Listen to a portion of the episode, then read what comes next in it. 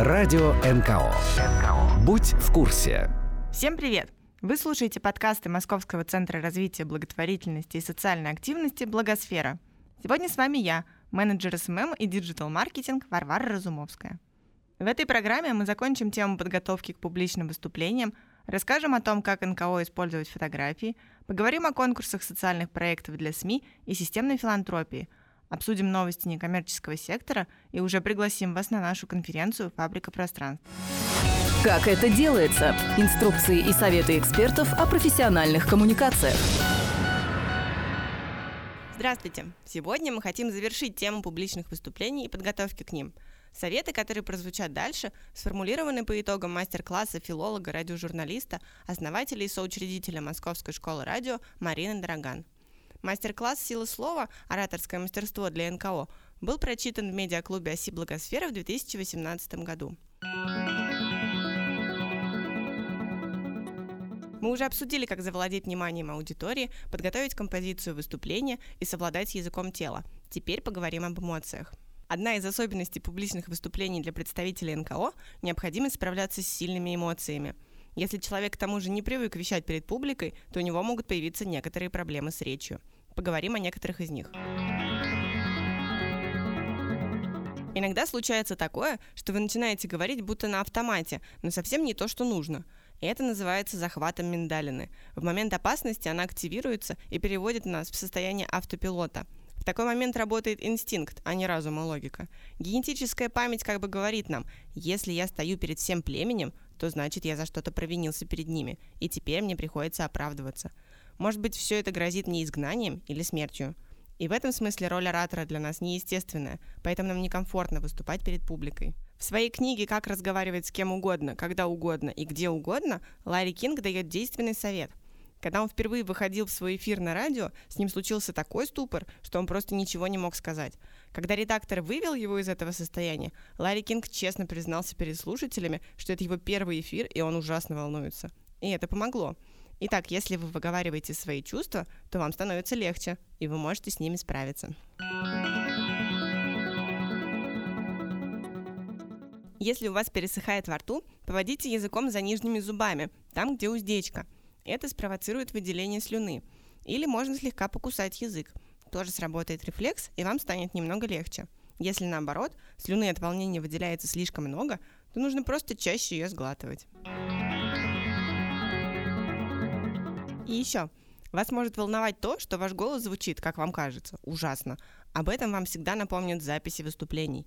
Но важно помнить, что звучание голоса в жизни и на записи различаются потому, что обычно мы слышим себя еще и внутренним ухом, а на записи только наружным. Если у вас действительно резкий, пронзительный голос или серьезные проблемы с дикцией, то лучшим вариантом будет поработать над этим с преподавателем или найти упражнения в интернете. Разговор в точку. Некоммерческие организации часто используют в своей работе фотографии. При этом они сталкиваются с рядом сложностей. Откуда взять фотографии? Какие задачи ставить перед фотографом? Как сделать интересную визуальную историю и какие юридические нюансы нужно учитывать? Обо всем этом на мастер-классе «Короткий путь к аудитории. Фотография в коммуникациях НКО» рассказал Валерий Делашинский, директор фотослужбы журнала «Русский репортер».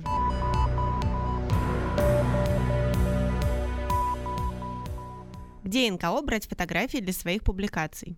У нас есть три основных источника фотографий. Это, собственно, мы можем заказать съемку, да, мы можем купить изображение, и мы можем получить их безвозмездно. Конечно же, первый случай самый предпочтительный. Почему? Потому что, заказывая фотографию, вы можете точно получить то, что вам нужно. Да? Это вот самая главная основа, да? заказ фотографии. Но э, тут, прежде чем это делать, вам нужно, конечно же, понять, с какой целью, для чего вы заказываете фотографию. О чем еще нужно подумать перед тем, как заказывать фотографии? Фотография может быть э, нужна для отчета, да, это, это одно. Фотография нужна для публикации на сайте, это другое. Фотография нужна для соцсетей, это третье, да. Это один аспект. Второй аспект – для кого? какова аудитория, с которой вы собираетесь взаимодействовать. Да, это молодежь, это зрелые люди, это э, те, кто являются вашими давними последователями, да, там, для людей, которые уже вас знают, либо для людей, которые которых вы только хотите вовлечь в коммуникацию. Вот. Понимая это, вы сможете сделать правильный заказ фотографии. Если вы об этом не думаете заранее, вы, к сожалению, не, не сможете получить результат. платить ли фотографу? Как правило, когда меня об этом спрашивают, вот есть возможность платно сделать, если бесплатно, я всегда говорю, что если есть у вас бюджет, вы обязаны заплатить фотографу. Обязаны. Это очень важный момент. То есть, если есть люди в проекте, которым вы платите, да, кому, хоть кому-то, если вы платите, да, вы обязательно должны заплатить фотографу, потому что это очень серьезная и важная часть проекта. Это окно проекта, это то, что видят люди. Понимаете? Поэтому, если есть возможность, мы обязательно платим. Что нужно сообщить фотографу перед съемкой? Вы должны сказать, когда это все будет происходить, с кем, да, и сколько это времени займет. Если вы самостоятельно планируете съемку, вам нужно понимать, что многих вещей, поскольку не все из вас является профи фотографии, да, не все вещи понятны и доступны вам. Поэтому вам нужно общаться с фотографом как можно раньше. То есть чем дедлайн ближе, да, тем меньше вариантов э, организации съемки у вас имеется в наличии. Итак, мы сообщили фотографу, что, где, когда. Мы сообщили фотографу, что мы платим или не платим ему гонорар. Да? Мы сообщили фотографу место и время съемки. Обязательно мы должны в это же время ему сообщить и ее продолжительность примерную. Да? Это очень важный момент, потому что иногда гонорар рассчитывается, с одной стороны, аккордно да, за проделанную работу. В некоторых случаях оплата бывает почасовая. И, то есть об этом тоже нужно говорить на входе. Не пост, не после съемки, да, а все это нужно обсудить заранее. Также, когда вы договариваетесь с фотографом, вам нужно четко понимать, когда вам нужны изображения когда вам нужны изображения, то есть завтра, послезавтра, через неделю, но это опять же нужно сообщить заранее. Да? И в какой форме вы эти изображения должны получить. Что это будет? JPEG, TIFF, каково разрешение. Это очень важный тоже вопрос, который вы должны обсудить заранее. И, конечно же, количество фотографий. Потому что тысячи фотографий вам не нужны, да, но, но нужно понимать, что в некоторых случаях вам, может быть, нужна будет одна фотография с двумя-тремя вариантами, в некоторых случаях вам нужно будет три фотографии, в некоторых случаях 12, да, там, в некоторых случаях 50, да, но, но вряд ли 500. Да, то есть вы должны оговорить с фотографом, что он должен будет сделать предварительный отбор, либо полный отбор. Опять же, это решение принимается вами в зависимости от того, что вам нужно, да, какую вы съемку заказываете и сколько фотографий вы собираетесь хранить. Как отбирать фотографии? Если вы сами делаете отбор, при этом не являетесь профессиональным бильд-редактором и вы не являетесь профессиональным фотографом, да, то вам нужно действовать по очень простым правилам. То есть и первое правило такое, что вам нужно довериться своему первому ощущению, то есть нравится, не нравится. То есть если вам нравится это изображение, да, вы его должны выбрать. Ну так вот, вы выбрали лучшие фотографии в съемке, да, потом э, вы выбираете следующий этап. Вы выбираете хорошие кадры. Да, то есть лучшие, потом хорошие. После этого вы должны посмотреть на вот этот вот первый ваш отбор, да, и понять, что вот в этом вашем отборе должны быть какие-то базовые такие крепкие кадры, вокруг которых будет крутиться вся ваша история, там, да, или вся, ваша публикация. Да? А сильные кадры должны быть более слабыми, так называемыми хорошими, они должны как бы друг друга дополнять, да, объяснять и соединять. Да? И опять же, там ну, какие-то прописные истины, да, то есть они должны быть все разноплановые, не скучные, не все одинаковые. Они должны быть разные. Причем они должны быть разные по, э, ну как сказать, э, по планам, да? Должны быть разные планы, да, там какие должны быть детали, там, да общий план обязательно, да, то есть, ну, все должно быть сбалансировано, да, потому что даже если мы возьмем 10 одинаковых карточек, да, и опубликуем, они не сработают, потому что это, ну, приведет к монотонности, а монотонность это, это скука, это значит, что зритель до конца эту историю не досмотрит, да, то есть, поэтому карточки ваши должны быть разноплановые, да, они должны быть разные по силе, с одной стороны, но с другой стороны вы должны понимать, что не может ваши, если это несколько карточек, допустим, 5 или 6, там, да, не может быть э, там одна суперсильная, такая супермощная, остальные все средние, потому что эта карточка может ну, просто убить всю эту съемку. Да? То есть вы привлечем внимание к одной карточке, остальные просто померкнут. Поэтому если у вас вот в какой-то группе фотографий есть одна суперсильная, остальные все примерно одинаковые, да, мы берем эту сильную, выносим в самое начало, да, то есть в заголовок, в анонс вашего материала онлайн, да, а саму историю строим уже внутри на более ровных э, фотографиях. Да? То есть они, с одной стороны, должны быть не похожи, да, с другой стороны, они должны стилистически друг с другом сочетаться. Да? Но при этом, опять же, дальше продолжаю, там может быть и конфликт. Ничего в этом нет, потому что без конфликта мы не можем работать. Как хранить фотографии? Мы должны хранить то, что нам принадлежит. То, что нам не принадлежит, мы не храним. То есть мы храним только собственные съемки. Мы храним э, широкий отбор, не узкий. Не то, что мы опубликовали. Мы храним то, что заказали, мы то, что мы получили от фотографа. И храним несколько, то есть широкий, там средний, допустим, узкий отбор. И если там на протяжении там, двух лет, ну, может, решить это сами для себя года, полугода, там, ну, я обычно ставлю ставлю на два года. Да? То есть мы это все храним. Если в течение двух лет мы за этими фотографиями э, не обращаемся, да, мы можем, допустим, сократить до там, среднего и узкого отбора, да, а широкий отбор, допустим, удалить. Мы это все должны хранить, желательно на двух носителях на двух носителях, то есть это, ну, это может быть два жестких диска, допустим, да, то есть в идеале, то есть я знаю фотографов, которые хранят э, на двух жестких дисках в разных местах, то есть это не, должен, не должен быть ноутбук, это не должен быть э, компьютер в офисе один, да, потому что я знаю множество случаев, когда мы теряли изображение вот по разным совершенно фантастическим и независимым от нас э, условиям. Поэтому лучше это два, два жестких диска, хранящиеся в разных местах.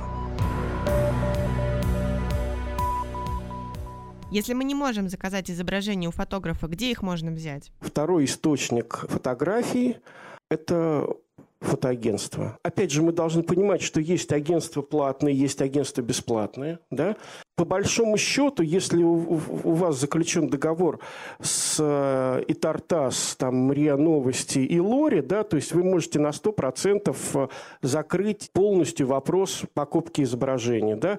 Если вы используете очень много фото, да, то, в принципе, можно еще использовать э, Легион, да, там есть такое агентство, но это если там прям вот у вас такой вот супер трафик, там огромное количество нужно э, картинок каждый день, да, там можно оформить очень недорогую подписку, но по большому счету, если это разовые, разовые публикации, то ТАСС, РИА Новости и Лори полностью закрывает вашу потребность. ТАСС и РИА Новости э, мы используем это для освещения актуальной повестки и для э, использования, ну, то есть для поиска каких-то, может быть, исторических Э, изображений там, да, Лори э, очень годный контент имеет по, именно по российской повестке, причем это очень ну, недорогое агентство такое, там можно купить от 200 там, до, до 300 рублей, там, в зависимости от э, изображения, да, очень хорошо с ними можно локализироваться. То есть там много фотографий каких-то небольших российских городов, да, если они вдруг вам нужны, какие-то ну, микростоковые сюжеты, которые адаптированы к российской действительности. Да? То есть если вам нужна абстракция, да, конечно, можем работать с шаттером, Вот, причем там, ну, сейчас варианты подписки можно там, ну, 10 изображений, да, ведь купить совершенно спокойно. У шаттера есть такая удобная очень сторона, и все можно сделать прям буквально за 10 минут, там, 15, все это подключиться, оформиться. Но, опять же, я э, всегда советую, я не знаю, может быть, сейчас э, ситуация изменилась, но лучше не э, заключать договор на, ну, каких-то подставных людей, то есть не надо там брать дизайнера, на него это все записывать, то есть если у вас есть какая-то ну, корпоративная карточка, да, там лучше ну, регистрировать на нее, чтобы права были у вас да, а не у какого-то человека, который может там уволиться через там несколько дней или вообще у вас там официально не работает, да, то есть это могут, может привести к каким-то, ну, правовым, э, правовым коллизиям, да, э, так что лучше этого не делать. Три агентства. Э, ну и опять же мы можем сказать, что есть агентства с бесплатным контентом. Да? Кто-нибудь работает с такими агентствами? С какими?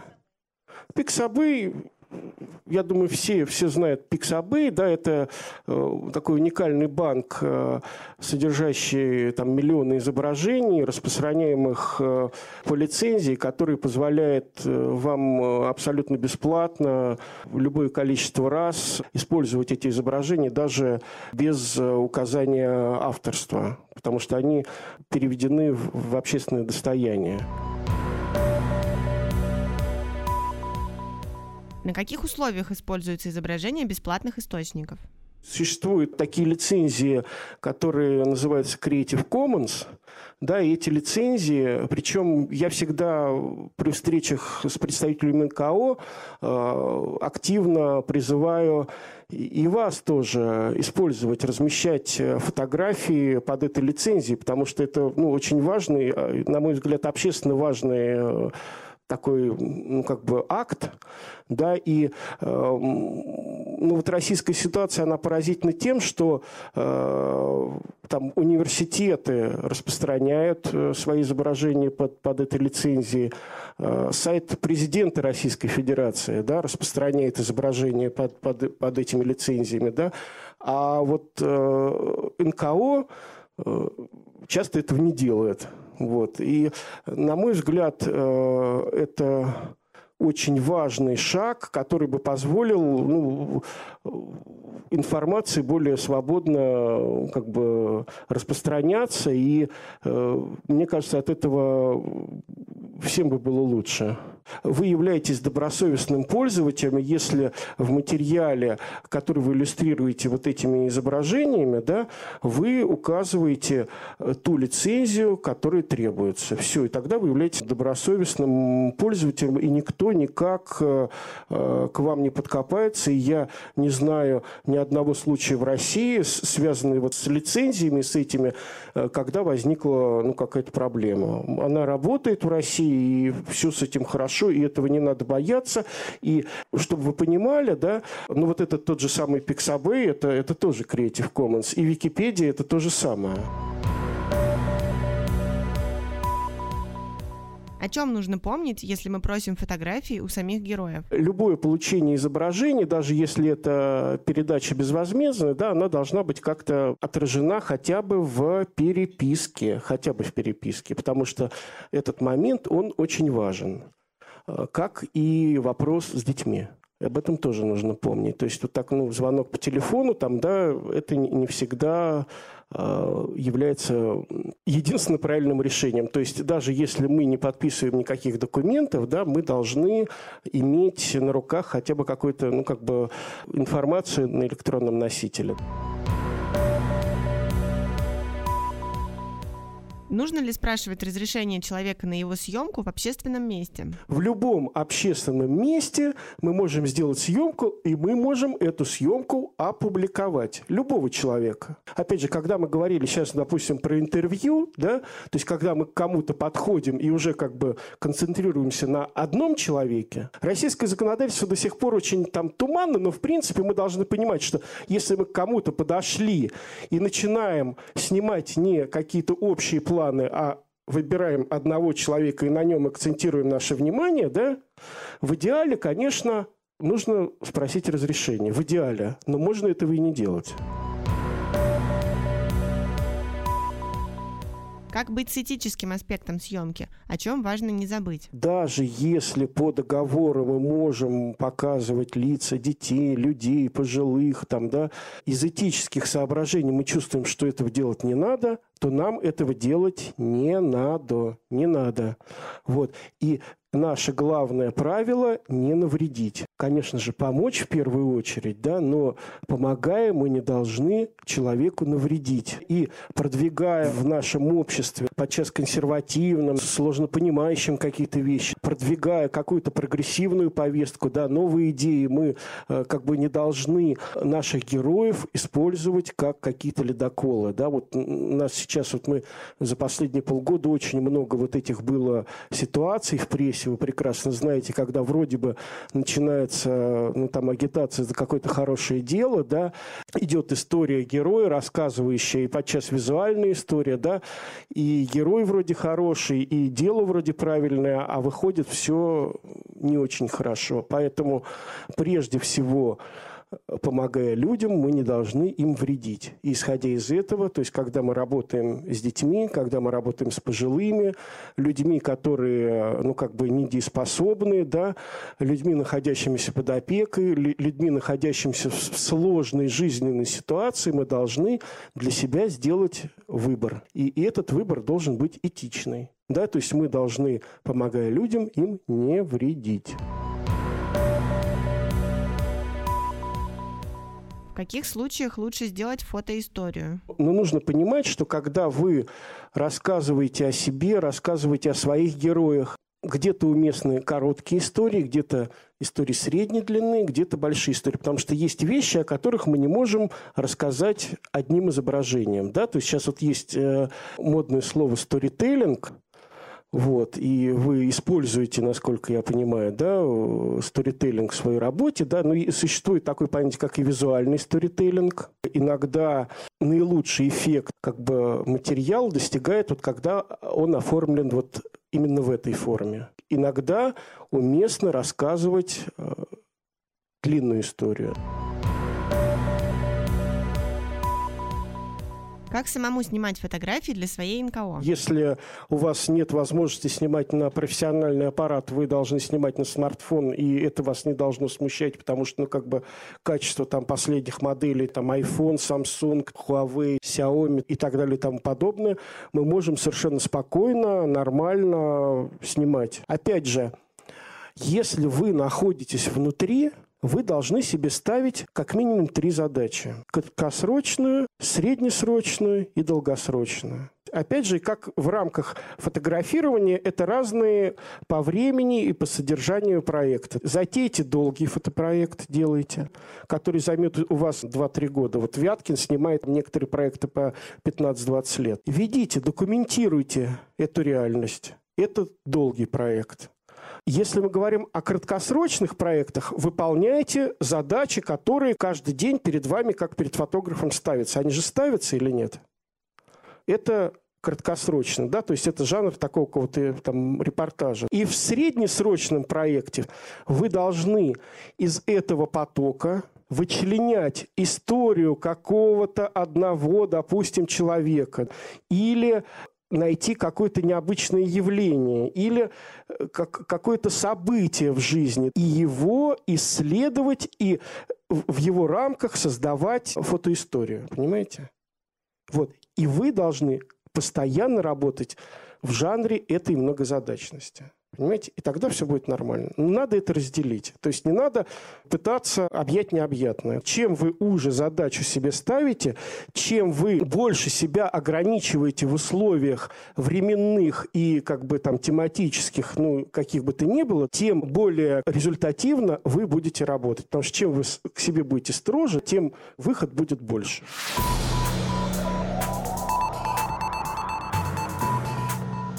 Далее в нашей программе традиционная рубрика интересных фактов из истории благотворительности. А вы знали?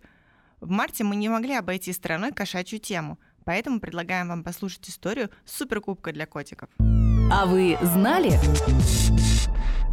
25 тысяч бездомных питомцев нашли новых хозяев благодаря американской организации по спасению и устройству домашних животных North Shore Animal League America с 2014 года.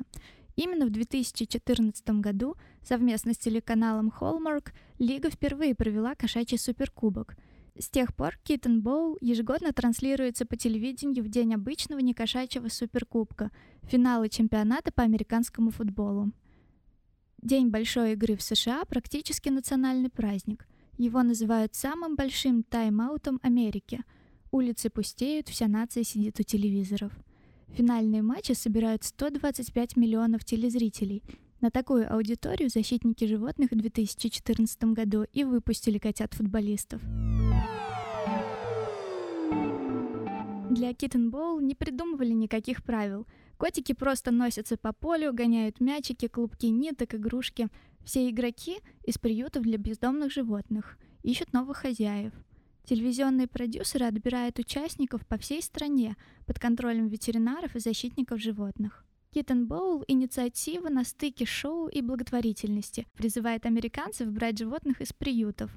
В рамках акции сотни приютов показывают своих котят. Участников Суперкубка, как правило, разбирают по семьям еще до трансляции – Профайлы спортсменов заранее размещают на сайте Kitten Bowl. Там есть и карточки игроков для коллекционирования. Проводятся выборы самого ценного игрока. Все как в большом суперкубке. Лицо акции Бет Стерн, телеведущая, актриса, защитник животных. В 2019 году, в день большой игры, к ней присоединились другие звезды.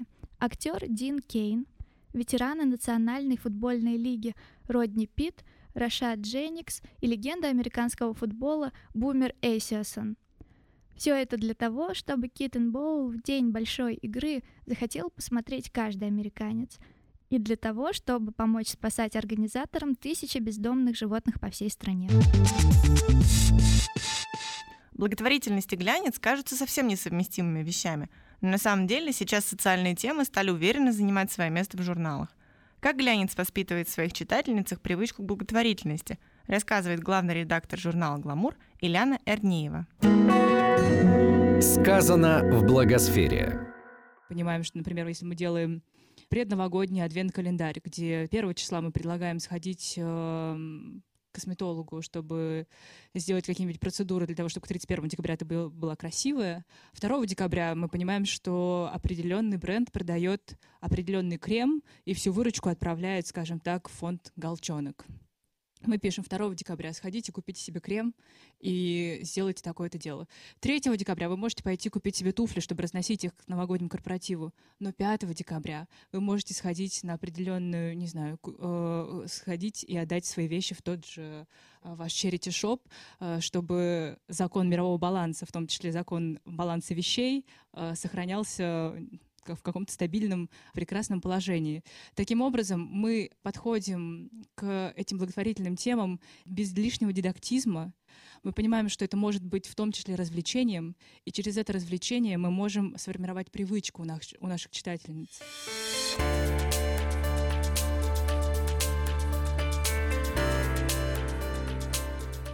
Что случилось? Авторский взгляд. Здравствуйте, с вами я, Аня Семенова, директор фонда «Нужна помощь».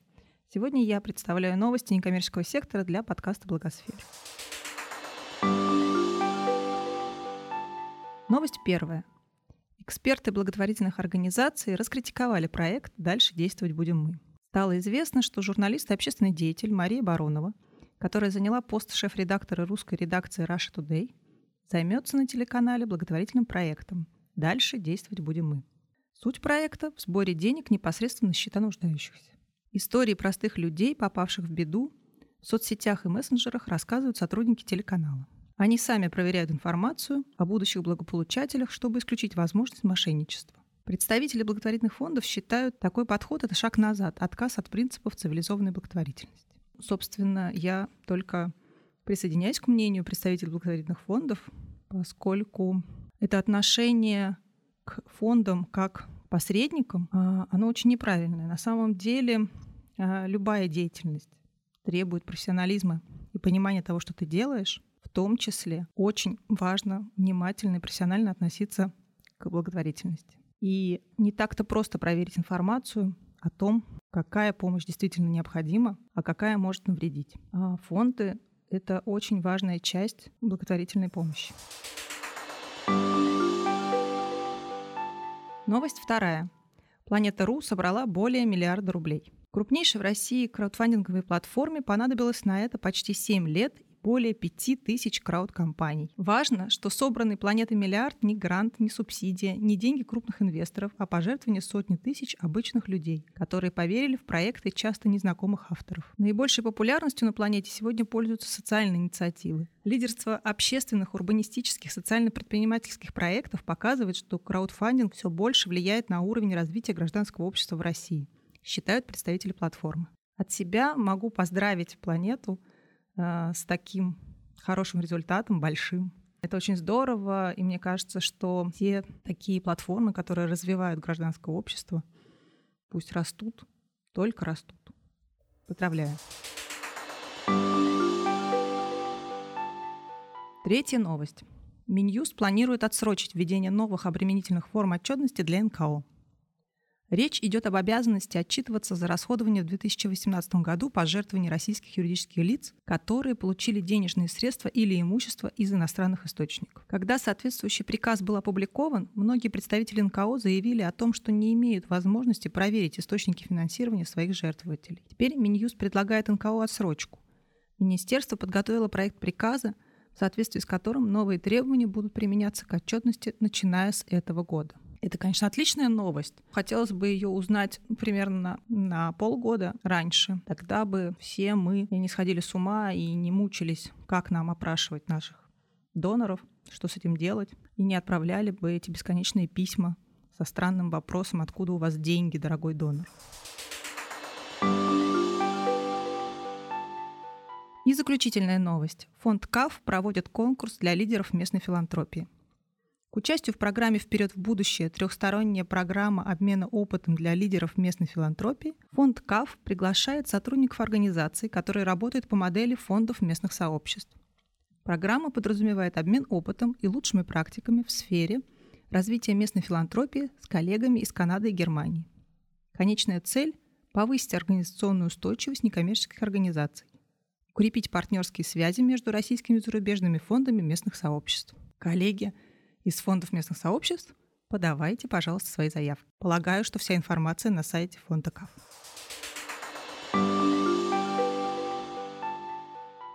На этом все. С вами была я, Семенова Аня, директор фонда «Нужна помощь». До новых встреч.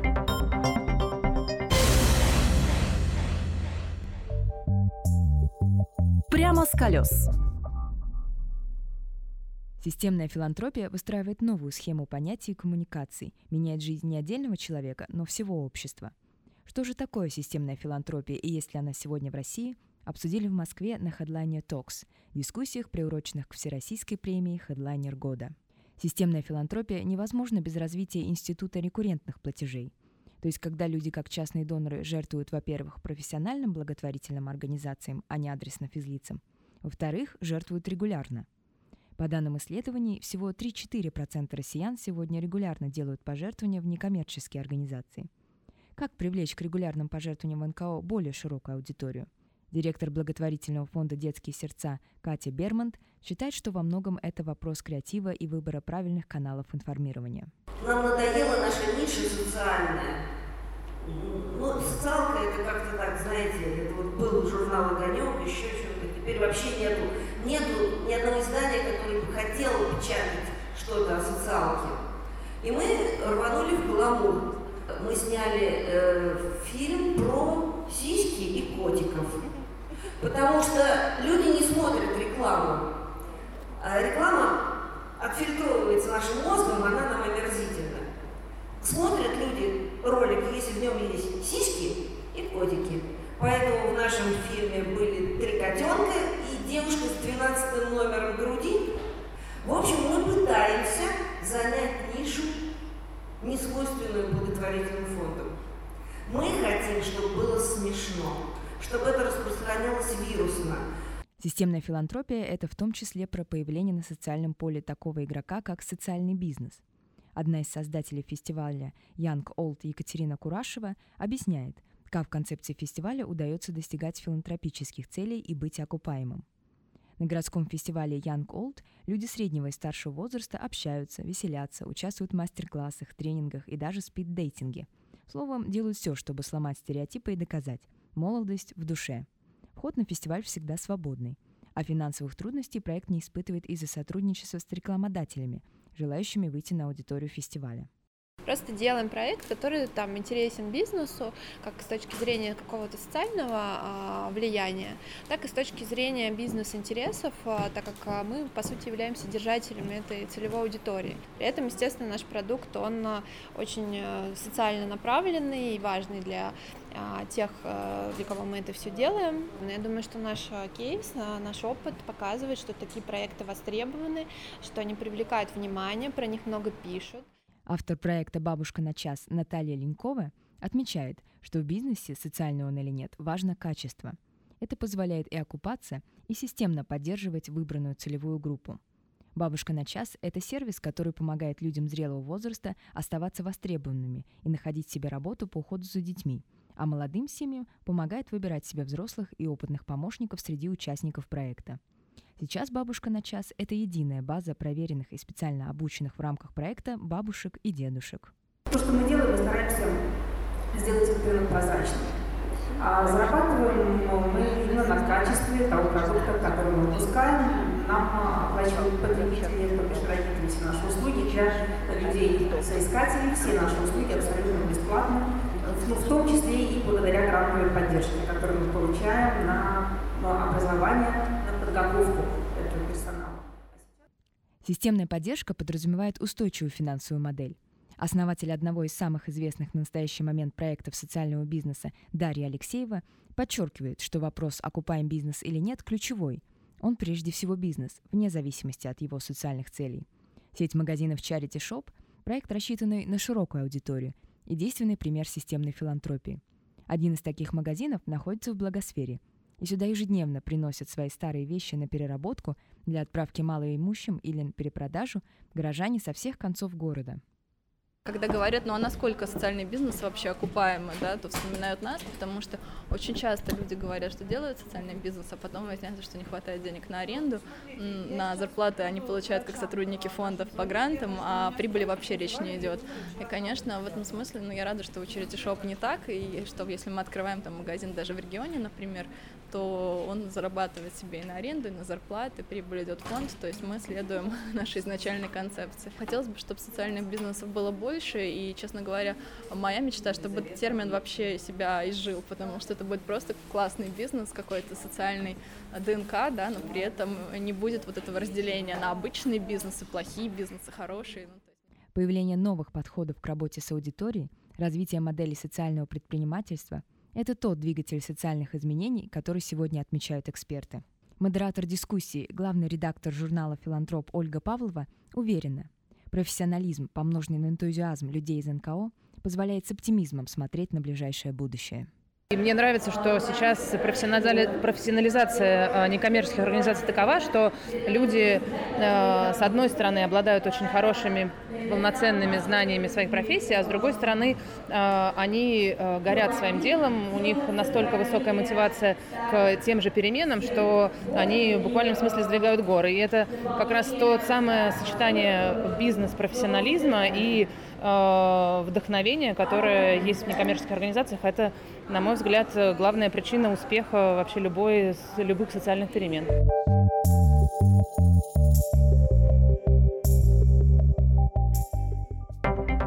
Что случилось? «Медуза» перезапустит программу поддержки благотворителей «Медуза К».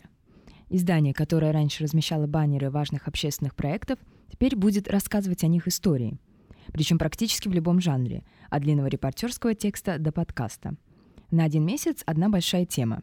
Темы распределяются заранее.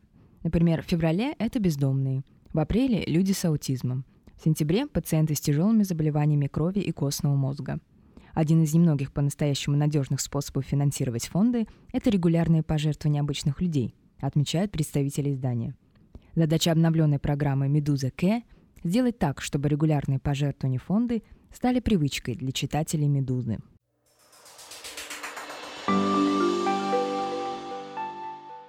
В России и Белоруссии готовится акция «Не виновата». Акция в поддержку женщин, переживших насилие, пройдет 8-10 марта. Организаторы подчеркивают, в насилии всегда виноват только тот, кто его совершает. Одежда, слова или поведение не могут стать оправданием или причиной для совершения насилия. В рамках акции состоятся концерты, выставки, лекции, поэтические чтения, дискуссии и другие события. Вся прибыль будет направлена фондам, которые оказывают поддержку женщинам, жертвам домашнего насилия.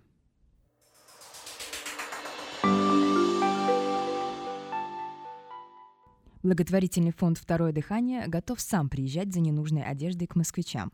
Но есть определенные ограничения. Во-первых, это вес одежды, которая передается на благотворительные цели – от 6 килограмм. Во-вторых, все вещи должны быть пригодны для дальнейшего использования, без дырок, с работающими молниями и целыми кнопками. В-третьих, вещи должны быть чистыми. Одежду в хорошем состоянии получат нуждающиеся семьи и бездомные. Вещи модных брендов попадут в благотворительные магазины – а вырученные деньги направятся на реализацию социальных и экологических проектов фонда «Второе дыхание».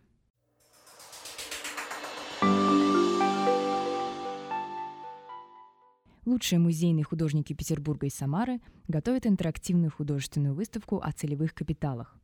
Экспозиция «Целевой капитал. Искусство объяснять» будет представлена в июне 2019 года на конференции «Белые ночи фандрайзинга» в Самаре – Объяснять малопонятные вещи с помощью интерактивных экспонатов – эта практика давно прижилась в научном просветительстве, но пока не использовалась в сфере социальных технологий.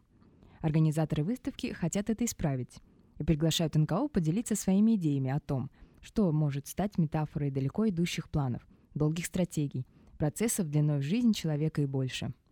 После выставки экспонаты разъедутся по фондам целевого капитала.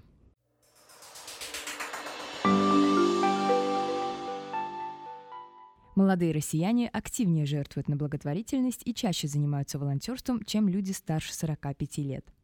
Об этом свидетельствуют результаты исследования частных пожертвований Russia Giving, которые ежегодно проводит фонд КАФ.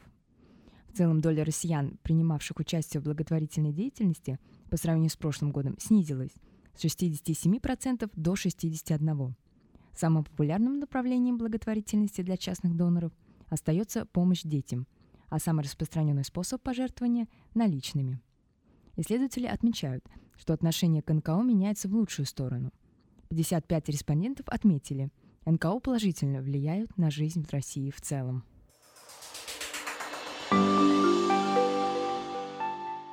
В Совете Федерации разработали законопроект об индексации пенсий для пожилых людей, безвозмездно работающих в НКО. Сейчас эти люди проходят по договору. Они обязаны подавать декларацию о доходах, и получается, что работая безвозмездно, они лишены права на индексацию пенсии, отмечают разработчики.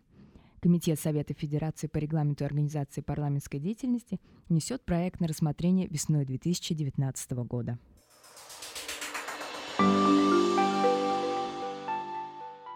А сейчас мы хотим поделиться важной новостью. Мы открыли регистрацию на нашу ежегодную конференцию «Фабрика пространств», которая состоится в Москве уже в третий раз. В этом году тема фабрики – среда. Скоро в благосфере.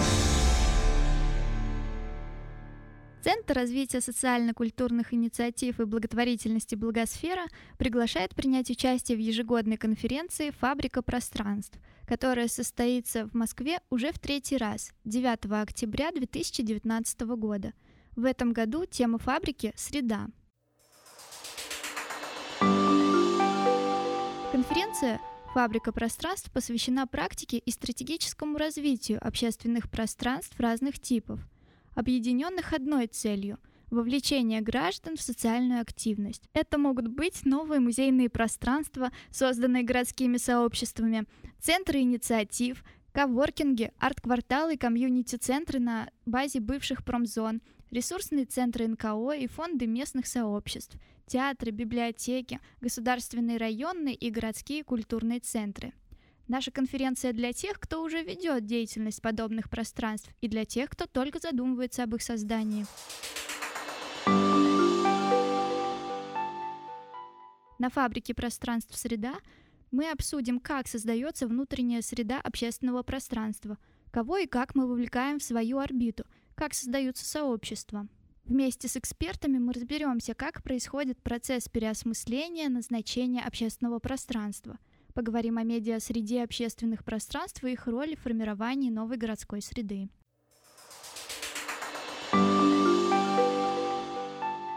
В 2019 году в конференции примут участие не только российские, но и международные эксперты. Мы рассмотрим опыт иностранных коллег и обсудим возможность его адаптации в российских реалиях. Для участия вам необходимо просто зарегистрироваться на таймпаде Благосферы. Позже будет объявлена дополнительная программа конференции для зарегистрированных участников, экскурсия в общественные пространства Москвы, от небольшой городской библиотеки до креативного кластера на постиндустриальных пространствах, встречи с сотрудниками и основателями. Вот и все. Наша программа подошла к концу. Спасибо, что были с нами. До новых встреч в следующих выпусках. Этот подкаст создан с использованием средств гранта президента Российской Федерации на развитие гражданского общества, предоставленного Фондом президентских грантов.